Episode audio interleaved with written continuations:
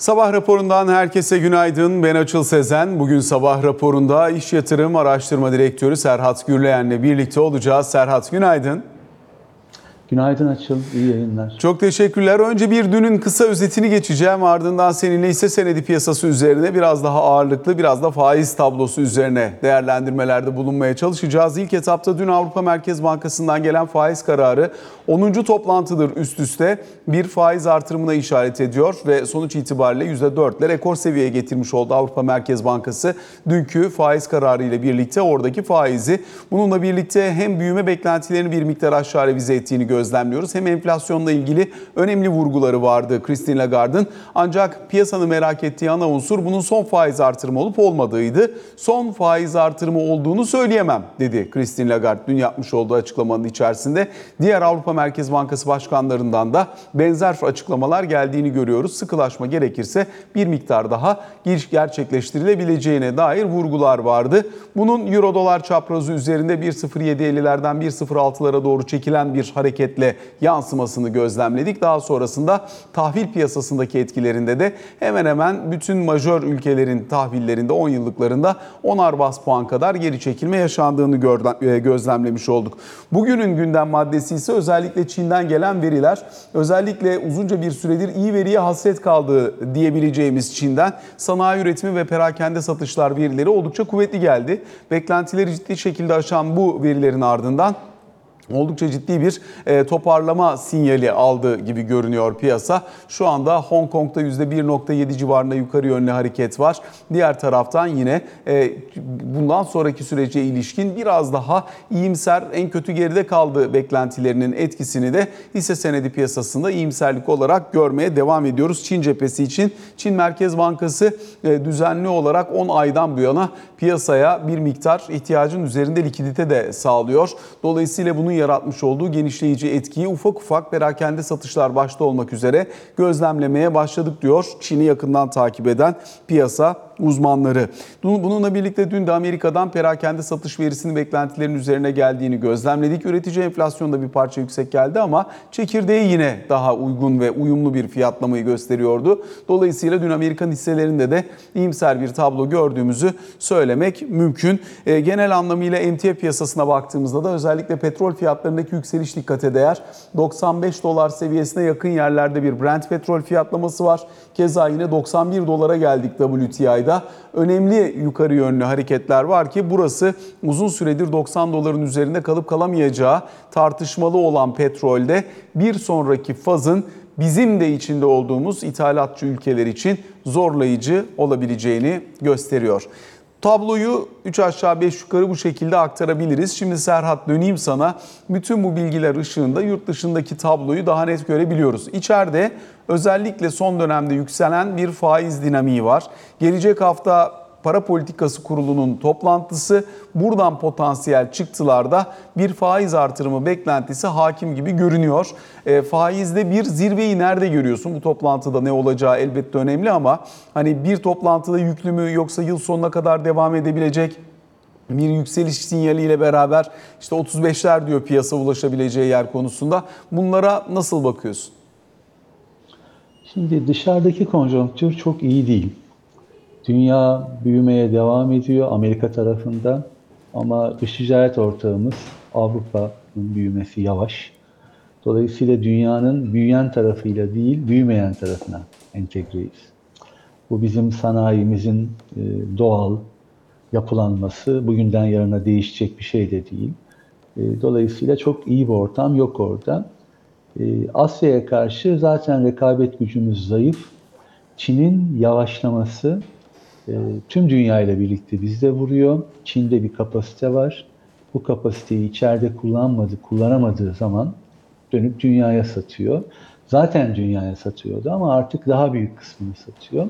Bu da e, bizim rekabet ettiğimiz pazarlarda Çin'le daha çok karşı karşıya gelmemize sebep oluyor. E, bu anlamda büyüme cephesi iyi değil. Faiz cephesi e, elbette merkez bankaları faiz artış döngüsünün sonunda hiçbir zaman faizleri durdurduk diye önden peşin peşin sinyal vermez. Enflasyonun iyice düştüğünü görmeden böyle bir şey söylemez ya da ekonominin yavaşladığını görmeden. E, şu anda da aynı oyun oynanıyor. Şahin mesajlar vermeye devam ediyorlar. Ama e, muhtemelen e, faizleri artık artırmayacaklar. Yani en azından Fed için hatta ECB için bunu söyleyebiliriz. E, ve önümüzdeki dönemde enflasyonun da aşağı geldiğini göreceğiz. Hızlı gelmeyecek, yavaş yavaş gelecek. O yüzden de biz şahin mesajlarla birlikte bunu göreceğiz. Yani birdenbire bu düğüm çözülmeyecek. Birdenbire çıkmadık, enflasyonu birdenbire yükseltmedik. Yıllardır genişleyici politikalar uygulanıyordu. E, enflasyonun gerilemesi de zamana yayılacak. E, bu, burada Türkiye için iyi olan şey biz değiştik. Yani dünya zorlaştı, eskisinden daha zorlu koşullar var. Ama içeride ekonomi yönetimi daha rasyonel, artık doğru politikalar uyguluyor, doğru notalara basıyor piyasanın güvenini kazanmak için ve iyi şeyler yapıyor. E, bu anlamda faiz artışı bunun bir parçası. E, daha daha az genişleyici yani deprem harcamasını hariç tutarsak e, daha az genişleyici bir maliye politikası var. E, hani yapısal reform tarafında takvime bağlanan bir program var. E, iyi şeyler oluyor ve faiz artışı bunun bir parçası. Faiz artışının da elbette olmasını bekliyoruz. E, beklentimiz bu sene sonu için 35, önümüzdeki sene muhtemelen %40'a gidecek bir e, politika faizi göreceğiz. Çünkü enflasyonu kontrolünü kaybettik şu anda. Son iki ayın enflasyon verisi çok kötü. Ekonomi yönetimi bunun farkında. Önden pozitif sürprizle önden yüklemeli bir faiz artışı da yapabilirler. Yani bundan daha da fazla bir şey olabilir. Daha aşağısı olmasını beklemiyoruz. Piyasanın buna verebileceği potansiyel tepkiyi nasıl görürsün Serhat? Çünkü diyelim ki işte yıl sonunda %35 olacaksa bu fiyatlamaların ya da hisse senedi değerlemelerinin özellikle ne kadar içinde? Bizim borsanın yükseliş sahibi dünyadan biraz farklıydı. Yani finansal baskılama ortamında faiz bulamayan, ana parasını koruyamayan, servetini koruyamayan yatırımcı borsaya geliyordu. Şimdi faizler yükselirken bu eğilim değişir mi? Temel soru bu. Çok değişmesini beklemiyoruz ya da az değişmesini bekliyoruz diyelim. Gerekçesi de şu, mevduat faizleri yüksek ama herkes için değil. Yani bir banka dışarıdan gelen Türk lirası mevduata, aday mevduata daha yüksek faiz veriyor. İçeride KKM'den dönen mevduata e, özellikle TL'den e, TL'ye geçecekse gene yüksek veriyor. Biraz daha az ama yüksek veriyor. Bunlardan dönmeyen içerideki mevzuat sahibine bu kadar yüksek faiz vermiyor. Dolayısıyla piyasanın alacağı bir faiz sinyali yok şu anda. Faiz kaç? 25 mi? 30 mu? 35 mi? 40 mı? 45 mi? Paranın büyüklüğüne göre 45'in üzerine çıkıyor. 49'a kadar çıkan Türk lirası mevduat faizleri duyuyoruz. Büyük paralardan bahsediyoruz elbette. E, dolayısıyla e, sokaktaki insanın, normal vatandaşın, sade vatandaşın, yani bizim gibi insanların için faiz çok da yükselmedi. Onu söyleyebiliriz. E, borsaya ilginin de devam etmesini bekliyoruz. Ama eskisi gibi değil. Zaten fiyatlar da eski yerde değil. Yani bir yıl hissenin fiyatı şu anda hani balon demeyeyim ama enflasyonun altında artış potansiyeline sahip de bir hisse var şu anda. Borsada son dönemde elbette önemli faktörlerden bir tanesi sermaye maliyeti. Sonuçta burada e, bir alternatif getiri olarak mevduat faizlerinde yukarı yönlü hareket belirginleştiği için e, biraz belki bunun altını çizmekte fayda olabilir. Şu anda örneğin duyuyoruz eğer e, işte KKM'den dönüşte TL mevduat yapmaya kabul eden müşteri varsa işte buralarda 50'lerin üzerinde faizlere ulaşılabildiğini anlıyoruz. E, düz TL mevduatta elbette daha düşük buradaki getiri ve işte 92 günlük 3 aylık vade için verilen rakamlar 50'lerin üzeri. Ancak e, daha sonrası için bunun devamı olacak mı olmayacak mı bunun bir garantisi yok. Sonuçta bu dönüşüm hedeflerini ve Türk lirasına geçiş için sağlanmakta olan bu avantajın hisse senedi piyasasına e, ve oradaki kaynak girişine olan potansiyel etkisini nasıl değerlendiriyorsun? Şimdi büyük şirketler faizlerin düşük olduğu ortamda zaten ucuza borçlanamıyorlardı. Yani onların fonlama maliyeti daha yukarıdaydı. Elbette onların da fonlama maliyeti yukarı geliyor ama küçük şirketlerde olduğu kadar değil. Asıl etki küçük şirketlerde olacak. Yani daha ihracat odaklı çalışan küçük kobilerde vesaire bu etki daha fazla görülecek gibi gözüküyor şu anda. Ee, elbette e, yani şirketler için fonlamanın ucuz olduğu dönem karlılığı artıran pozitif bir gelişmeydi. Ama bu tasarruf sahibinin büyük büyük çapta zararına neden olarak yol açıyordu. Sürdürülemeyecek bir gelişmeydi. Artık normale dönüyoruz. Değerlemeleri aşağı çeker mi?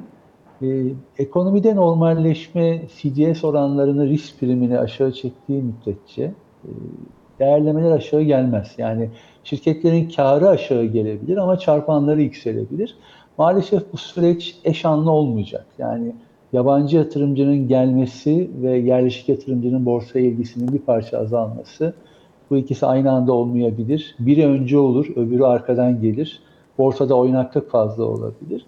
Biz ama orta vadeli düşünen bir yatırımcı için halen pozitifiz. Türkiye'ye güvenmelerini söylüyoruz ve borsayı yüksek enflasyon ortamında ki maalesef bir süre öyle gideceğiz.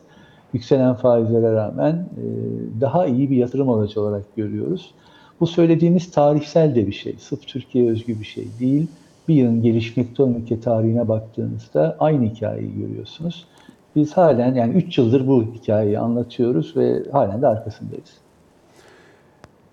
Son dönemde yaşanan ciddi bir yükseliş hareketi oldu. Bu yükseliş hareketi endeksi 8300-8400'lere doğru itti. Daha sonrasındaysa burada son bir hafta içerisinde bir miktar düzeltme gördük. Dün seans içerisinde 7800 puanın altına kadar geldi endeks. Oralara değdikten sonra da bir tepki alımıyla karşılaştık. Teknik açıdan da akım açısından da baktığında bir zayıflama görüyor musun? Dönemsellik etkisi üzerinden soruyorum bunu. Elbette görüyoruz. Yani ama sağlıklı olan da bu zaten. Yani bir malın fiyatının hiç oynaklık göstermeden sürekli yukarı çıkması anormal bir şey. Bu sürüldüğünü gösteriyor. Mal almak isteyen bir yatırımcı zaten kendisi de oynaklık yaratabilir, büyük oyuncular. Mal çıkmak isteyen de yaratabilir tabii ki. Yani bunları sağlıklı gelişmeler olarak görüyoruz. 7800 desteğinden dönmesi, gün içi %3 oynaklık çok fazla bir yükseklik. Çok fazla bir oynaklık. Yani katılıyorum. Ama sonuç olarak döndü ve son yarım saatte dönmedi. Son 3 saatte döndü. Hacim de fena değildi. Teknik olarak kötü bir şey söyleyemem şu anda. Ve dünyadaki yükselişe katıldık. Yani dünya da iyiydi. Türkiye'de dünya ile birlikte döndü. 3 günlük satışın ardından iyi geldi bu toparlanma. Özellikle bankalarda çok ciddi bir yükseliş hareketi görmüştük Serhat. Bankalarla ilgili seninle geçen seneden bu yana yaptığımız bütün sohbetlerde para politikası ve bunun bir aracı olarak bankaların kullanılmasının onların üzerinde yarattığı baskıdan bahsetmişti. Şimdi biraz daha konvansiyonel politikalara dönüyoruz fakat elbette o daha önceki politikaların yarattığı çeşitli yan etkileri başta KKM olmak üzere bertaraf edebilmek için birçok önlem paketi ve yeni hedeflerle bu dönüş gerçekleştirilmeye çalışılıyor. Dolayısıyla şu anki genel perspektifin nedir bankacılık sektörü ve üretebildikleri marjlar hakkında? Geçen döneme göre daha iyimseriz. En azından kredi faizleri serbest bırakıldı. Ama iki temel sorun var. Biri KKM, öbürü de devlet tahvilleri ellerinde düşük faizli, büyük montanlı devlet tahvili var. Bu iki faktör bankaları baskılamaya devam edecek. Biz bankalar için endeksin altında ağırlık taşıyoruz şu anda, ağırlık veriyoruz. Yani biraz daha uygulama görmemiz lazım. Bankaların elinin serbest bırakılması lazım. Yani ekonomiyi bankalar taşıyor. Eğer Türkiye büyüyecekse bankaların verdiği krediyle büyüyecek. Öbür kanallardan da elbette finansman bulmak lazım, geliştirmek lazım. Bankacılık dışı finansman imkanlarını muhakkak geliştirmek lazım. Ama e, yani bankalar şu an halen ekonomi politikasının aracı olarak kullanılıyor. Onu söyleyebiliriz. Daha az kullanılıyor belki ama kullanılıyor. Birden fazla faiz maliyeti oluşması ve bu maliyetlerin potansiyel fiyatlamaya yansıması konusunda ne düşünürsün? Yani KKM'den dönüşte ayrı bir faiz var, düz TL mevduatta ayrı bir faiz var, DDM hesaplarında ayrı bir faiz var. Dolayısıyla hani bu faiz karmasından bir de Merkez Bankası aracılığıyla alınan fonlama çok büyük bir kısmını oluşturmamakla birlikte elbette toplam kaynak maliyetinin orada da maliyet yükselmeye devam ediyor. Ne dersin kaynak maliyeti ve çeşitliliği konusunda? Faiz artışı enflasyonun yükseldiği bir ortamda bir sinyal etkisi yaratır. Merkez Bankası tek bir faiz verir ve o faizle piyasayı disipline eder ve daha artıracağının sinyalini verir. Şimdi piyasada çoklu faiz olunca ve Merkez Bankası'nın faizi son dönemdeki şahin diyebileceğimiz artışa rağmen fiili enflasyona göre hatta beklenen enflasyona göre çok düşük olduğu için sinyal etkisi yok şu anda. Sinyal etkisi kalmıyor. Yani dünyada mevduat faizlerini artırarak ve böyle çoklu faiz sistemiyle enflasyonu düşüren bir e, ülke örneği yok benim bildiğim. Varsa Merkez Bankası uzmanları düzelsin memnuniyetle izleriz, okuruz. Ama, böyle bir örnek yok. E, sonunda Merkez Bankası'nın politika faizinin işte 35'lere, 40'lara neyse yükselmesi, bununla birlikte enflasyonun gerilemesi lazım. Ancak öyle bir hikayede bildiğimiz standart, konvansiyonel para politikasına döneriz ve Merkez Bankası da kaybettiği itibarını geri kazanır. Son dönemde arka arkaya önemli e, ihraçlar gelmeye başladı. Şimdi bir yandan bankaların da e, hem sendikasyonlar için e, yeniden e, borç çevirme dönemleri geliyor. Ufak ufak e, Eurobond ihraçları da geliyor şirketlerden ve buralardaki maliyetler aslında önceki maliyetlerle kıyasladığımızda oldukça pozitif gibi görünüyor. Yani e, aşağı kayışın belirginleştiğini gözlemliyoruz. Burada bir anda Amerika'nın e, sıkılaşan para politikası nedeniyle yükselen bir dolar faizi var. 2 yıllık Amerikan tahvilleri 5'in üzerinde. Öbür taraftansa bizde iyileşen bir para politikası tabanı var. Dolayısıyla bundan kaynaklanan bir risk primi düşüşü var. Borçlanma maliyetlerinin nerelerde şekillenmesini beklersin? Bir. İkincisi kredi maliyetleri, TL cinsi kredi maliyetleri çok yükseleceği için ister istemez yatırım kredilerini ağırlıklı olarak döviz cinsinden finanse etmek isteyen Türk şirketleri için ortamı nasıl görüyorsun? Son sorudan başlayayım. Biz her zaman şirketlere kendilerini kura karşı, faiz artışına karşı, emtia fiyatlarına karşı korumalarını, yani koruma satın almalarını söylüyoruz. Her zaman görüşümüz bu. Bu görüş piyasa koşullarından bağımsız bir görüş. Elbette finans yöneticileri e, sineğin yağını çıkartıyorlar tabiri caizse. E, fırsatlardan yararlanmaya çalışıyorlar ama bizim görüşümüz hiç değişmiyor bu, bu anlamda. E, ve 50 yıllık, 100 yıllık işte Türk şirketlerine baktığınız zaman da hayatta kalan, büyük olan neredeyse hepsinin bu ortak özelliğe sahip olduğunu görüyoruz. Maceracı değiller. Belli bir operasyonel kar marjı hedefliyorlar. Onu yakaladıkları anda karlarını kitliyorlar. Doğru olan, evrensel olan da bu. Önce onun altını çizeyim. Yani macera önermiyoruz e, Türk şirketlerine. E, Türkiye döngüsel sektörlerde iş yapıyor. Bunlar aynı zamanda sermaye maliyeti, e, sermaye ihtiyacı yüksek olan sektörler ve Türkiye'nin sermaye maliyeti de yüksek. Yani son dönemde emek maliyeti de arttı. Bu anlamda çok zor bir iş yapıyoruz. Yani sermaye yoğun bir sektörde dünyadan daha pahalı borç alarak eskisi kadar ucuz emekte kullanmadan e, üretim yapıyoruz. Bu üretimi dünyada satıyoruz. Kolay bir şey değil, çok zor bir şey. Ve Türk girişimcisi bunu yapıyor. E, faizlerin düşmesi müspet elbette ama halen çok yüksek. Yani en az 100 bas puan, 200 bas puan belki daha inmesi lazım. İnebilir de. Yani Türkiye'nin e, kredi notunun iyileşmesi hatta ondan daha önce Türkiye'nin CDS'leri inebilir. Bu doğru işleri yapmamıza bağlı. Ama ortada da son 5 yılda kötü bir fatura var. Yani yabancı yatırımcının gözünde hatta son 10 yılda yani 2012-2013 yılında Türkiye yatırım yapılabilir seviyeye ulaştığı zaman da yabancı yatırımcı %8 Türk lirası faizle uzun vadeli Türkiye kağıda aldı. Bunlardaki kaybı %60-70 ne kadar tuttuğuna bağlı olarak değişen bir kayıp var. Muazzam bir kayıp ama söyleyebilirim. Dolayısıyla temkinli gelecektir, azar azar gelecektir. Parmak uçlarını önce sokacaktır Amerikan yatırımcısı. Ee, bu anlamda sabıkalıyız maalesef. Ama iyi yönde gidiyoruz ve pozitifiz biz. Yani bu faizler daha aşağı gelecek. Türk şirketlerinin de rekabet gücü artacak. Bu saydığımız zor koşullara rağmen de Türk şirketleri Avrupa'da şirket satın alıyor. Yani bunlar çok iyi örnekler, çok başarılı örnekler. O yüzden e, Türk girişimcisine güvendiğimiz için iyimseriz biz. Onun altını tekrar çizmek istiyorum. Bardağın dolu tarafına bakıyoruz. Önemli bir konu elbette uluslararası yatırımcıların Türkiye riskini nerede gördükleri, nasıl hesapladıkları ve buna nasıl baktıkları. Biraz önce konuştuğumuz ana unsurlardan bir tanesi eğer şirket ihraçlarından söz gelimi bahsediyorsak bu. Ee, önümüzdeki hafta pazartesi günü Hazine ve Maliye Bakanı Mehmet Şimşek'in de katılımıyla birlikte Amerika Birleşik Devletleri'nde yatırımcı konferansları olacak. Bu yatırımcı konferanslarının ilki pazartesi günü City ile başlayacak. Salı sabahı da Goldman Sachs'la bir toplantı gerçekleştirilecek. Ee, benim aldığım bilgi doğrultusunda şunu söyleyebilirim. Her iki konferansta da hani overbooked diyorlar ya e, hani katılımcı sayısı beklenenin çok üzerinde gerçekleşmiş. Aynı zamanda yine e, orada iş yapan Türk şirketlerinin yöneticileriyle veya oralardaki derneklerin yöneticileriyle konuştuğumuzda TAİK veya EMÇEM gibi e, orada temaslarda bulunmak üzere ki Cumhurbaşkanı da zaten Birleşmiş Milletler için gidiyor oradaki toplantılara. Türkiye konusunda e, görüşmek isteyen hem senatör sayısında hem benzer şekilde Amerikan şirketlerinin temsilcilerinin Türkiye'deki yetkililerle, Türk yetkililerle görüşmesi aşamasında çok yoğun bir ilgi oluştuğunu anlıyoruz.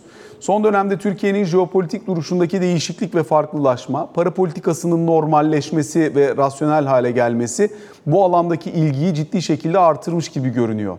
Kaynak temini önümüzdeki dönemin en önemli konusu haline geldiğine göre Türkiye ekonomisi ve para politikası açısından da bu yaklaşım ve bu ilgi alaka nasıl doyurulabilir ya da nasıl iknadan aksiyona doğru dönüş patikası açılabilir? Türkiye yapması gereken şeylerin çoğunu yaptı. Bir orta vadeli program açıkladı. Ee, devrim değil ama reform yapan bir program. Ee, ekonomiyi durdurmadan değiştirmeyi hedefliyor. Yani bu anlamda AK Parti'nin geleneksel çizgisiyle tutarlı. Ee, ekonomi yönetimi de buna e, oldukça değer katmış gözüküyor. Para politikasıyla kendini gösterdi, maliye politikasıyla gösterdi. Soru bu devam edecek mi etmeyecek mi?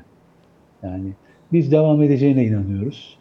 E, ayağı yere basan bir program, gerçekçi bir program. Türkiye'nin e, ana dokusuna uygun bir program. Siyasetçinin hedeflerine de uygun bir program. Onda altını çizmemiz lazım. E, ama yabancı yatırımcı birdenbire suya atlamayacaktır. Yani muhtemelen önce ayağını sokacak. Son ihraçlarda da e, yabancı katılım elbette var.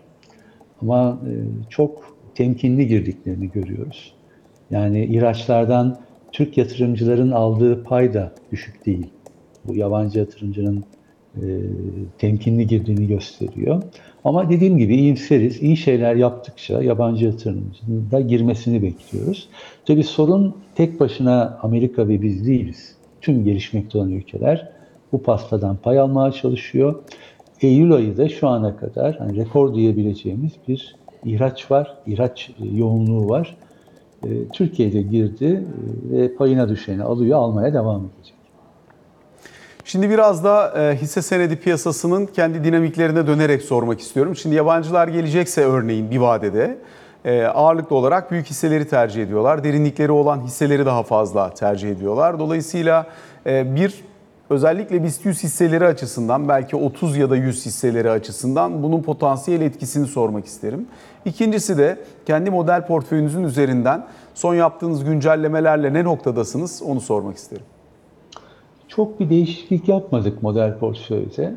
En son Ford'u çıkartıp Sabancı Holding'i koymuştuk. Avrupa'nın yavaşlaması, işte güçlü fiyat artışı vesaire gerekçesiyle.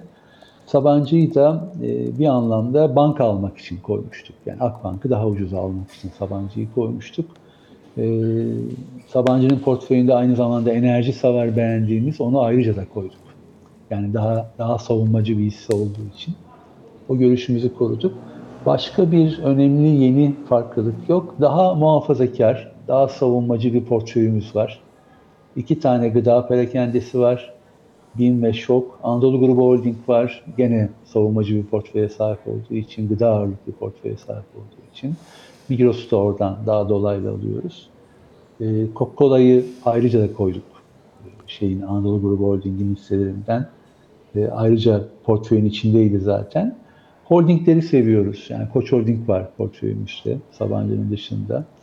E, o o döngüsel hisselere daha açık ekonomideki yavaşlamaya ama iyi yönetilen bir şirket ve oldukça yaygın bir portföyü var. Yani bankalar giderse ondan yararlanabilir. Tüpraş çok iyi gidiyor vesaire.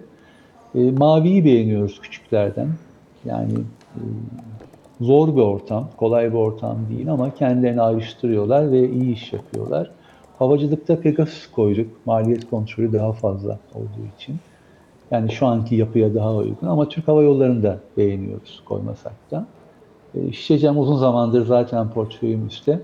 Avrupa'nın yavaşlamasından, Çin rekabetinden etkilenebilir ama portföyü de tutmaya devam ediyoruz. Banka olarak da doğrudan çıplak banka olarak da yapı kredi var portföyümüzde. Yani oldukça e, fazla sayıda hisseden oluşan e, karışık ama ağırlıklı olarak daha defansif, daha savunmacı bir portföyümüz var. E, yabancı girişi olursa nerede olur? Yani ilk geldiklerinde banka holding alıyorlar genelde. E, ama bankalarla ilgili tablo halen çok net değil. Yani o yüzden e, büyük hareketler bankalarda biz e, birdenbire beklemiyoruz. Holdingler daha iyi konumlanmış. Gıda perakendesi enflasyonun yüksek olduğu bir yerde e, gene iyi bir iyi bir yatırım aracı olmaya devam ediyor. Artık mücadelenin de eskisine göre daha az olacağını düşünüyoruz. Havacılık beğendiğimiz şirketler. Aslında genel olarak portföyümüzü yansıtıyor diyebiliriz. Özellikle e, bundan sonraki süreç açısından bakıldığında ihracatçı şirketler üzerindeki potansiyel etkiyi de sana bir sormak isterim. Çünkü e, büyüme bacağını Avrupa Merkez Bankası ciddi şekilde aşağı çekti. Hani bu sene için de gelecek sene için %1,5'tan 1'e indirerek oldukça kuvvetli bir aşağı yönlü revizyon yaptı. Avrupa Merkez Bankası'nın bir önceki baş ekonomisti yani birkaç ay öncesinde baş ekonomisti Peter Pratt Bloomberg'e verdiği bir mülakat var. Bugün yayınlanacak e, Bloomberg KT ekranlarında da. Orada diyor ki hala, hala piyasanın 2024 yılında büyümenin geri gelebileceğine dair ciddi e, soru işaretleri var, tereddütleri var. Dolayısıyla Avrupa Merkez Bankası'nın %1'lik 2024 büyüme hedefi dahi aslında çok iyimser görünüyor şu an itibariyle büyüyemeyecek olan bir Avrupa ve ihracat üzerinden gelişebilecek Türkiye üzerindeki potansiyel etkiyi ihracatçı şirketlerin Avrupa'ya bağlı olanlarının potansiyel performansını nasıl etkilemesini bekliyorsun? Tabii zor bir konjonktür. O yüzden e, otomotiv şirketi Ford'u çıkardık. Çok beğenmemize rağmen. Yani çok iyi yönetilen bir şirket. Tofaş'ta, Ford'da ama çıkardık. Böyle endişeler vardı kafamızda.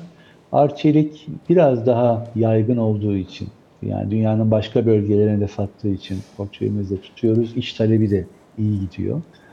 Ee, ama zor bir konjonktür. Ee, onun altını çizmemiz lazım. Birkaç yerden zor. Sırf Avrupa'nın yavaşlaması değil, Türk lirası da muhtemelen reel olarak değer kazanacak önümüzdeki günlerde. Zaten şu an kazanıyor. Enflasyondan daha az artıyor. Bu eğilimin de sürmesini bekliyoruz. Bu anlamda sanayi şirketlerinin için hayat çok kolay olmayacak. Bir yandan finansman maliyeti artıyor, bir yandan kur reel olarak e, değer kaybediyor. Yani TL reel olarak değer kazanıyor. Bir yandan Avrupa yavaşlıyor. Hayat çok kolay olmayacak.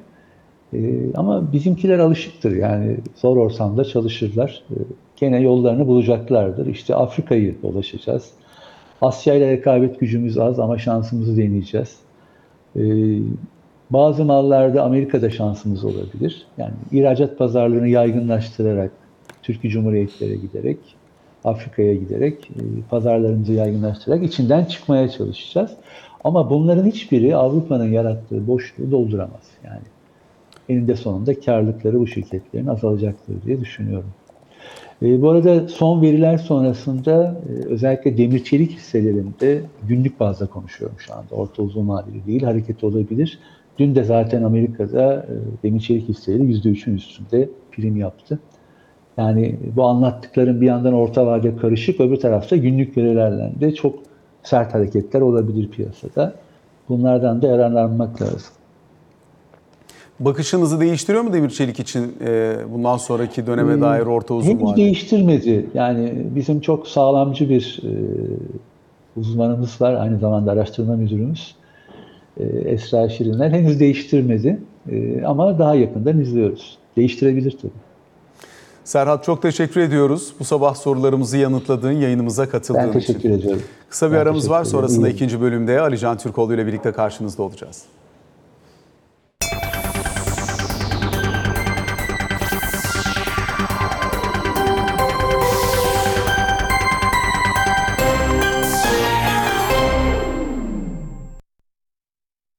Sabah raporunun ikinci bölümüyle karşınızdayız. Alican Türkoğlu ile birlikteyiz. Alican günaydın. Günaydın.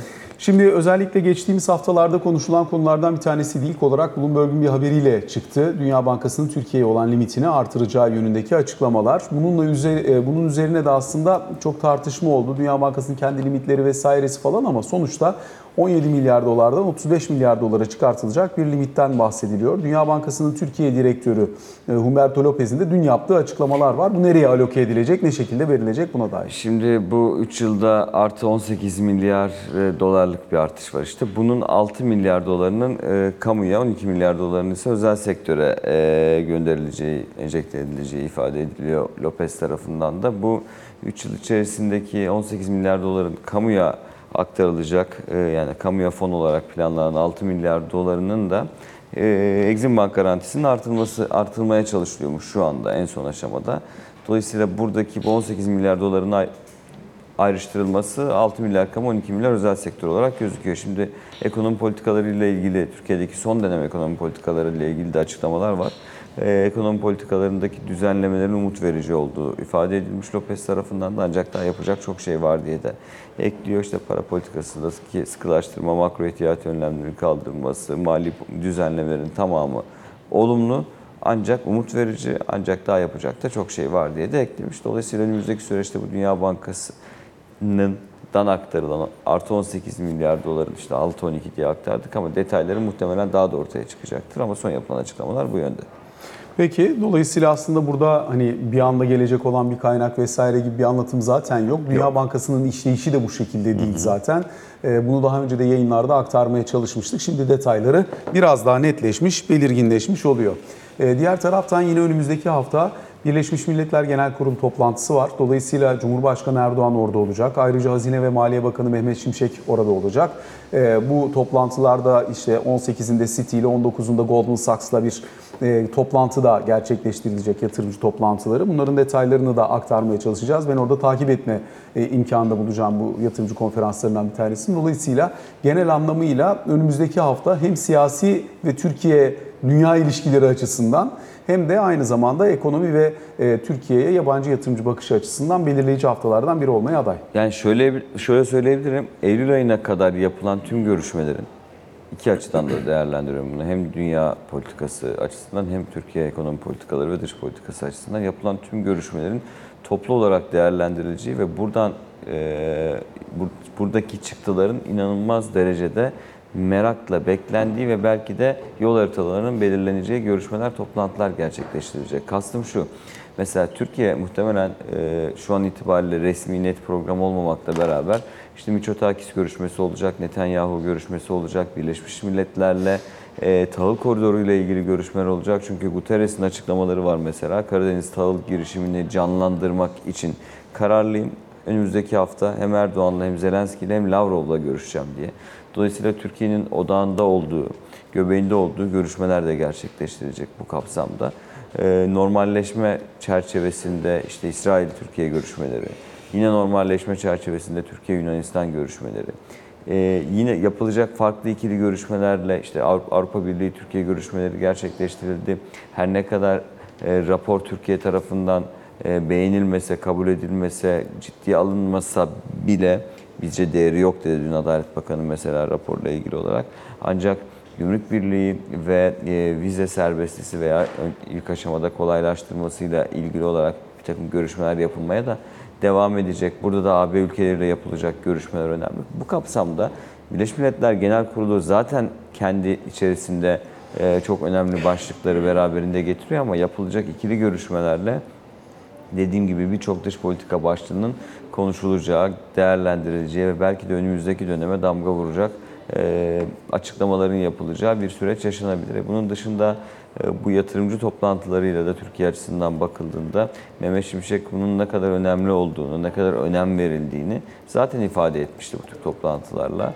E, Türkiye'ye yabancı yatırımcı çekmek için yapılacak bu görüşmelerde e, yeni ekonomi politikalarının ne kadar değerli olduğunu ve aslında hükümetin ve Cumhurbaşkanı'nın da bu politikaların arkasında durduğunun ve duracağının muhtemelen vurgusunun yapılacağı görüşmeler gerçekleştirilecek. Dolayısıyla gelecek hafta boyunca e, Amerika Birleşik Devletleri'nden Birleşmiş Milletler Genel Kurulu'ndan gelecek haberler bu kadar kritik önemli diyebilirim ben.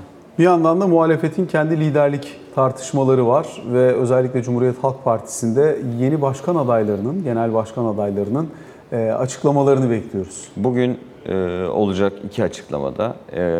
Birisi Özgür Özel, CHP Grup Başkanı.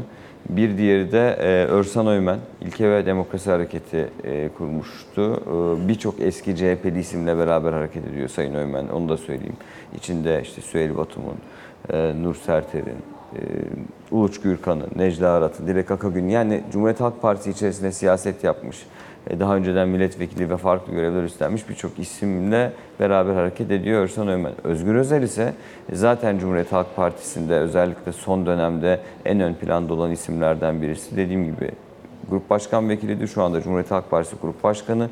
Saat 14'te e, açıklama yapması bekleniyor genel merkezde ama benim hem kendi genel mer- merkezde yapacağı açıklamada tutum belgesini açıklayacak ama e, onun dışında Sayın Özel'in e, CHP Genel Merkezi'ne mevcut bazı milletvekilleriyle gidebileceği söyleniyor. Yani 20'ye yakın milletvekilinde e, CHP Grup Başkanı Özgür Özel'e CHP Genel Başkanı Kemal Kılıçdaroğlu'nun karşısında genel başkanlık seçiminde destek vermek üzere milletvekilleriyle gideceği ifade ediliyor. Ben orayı merak ediyorum aslında kimler var, nasıl bir destek var gibi.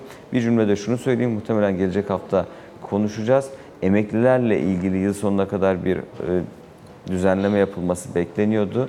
Ee, hükümetin, Maliye Bakanlığı'nın ve e, Çalışma Bakanlığı'nın Cumhuriyet'in 100. yılı e, nedeniyle de bir seferlik bir bütün emeklere verilecek bir ikramiye üzerinde çalıştıkları ifade ediliyor ara formül olarak.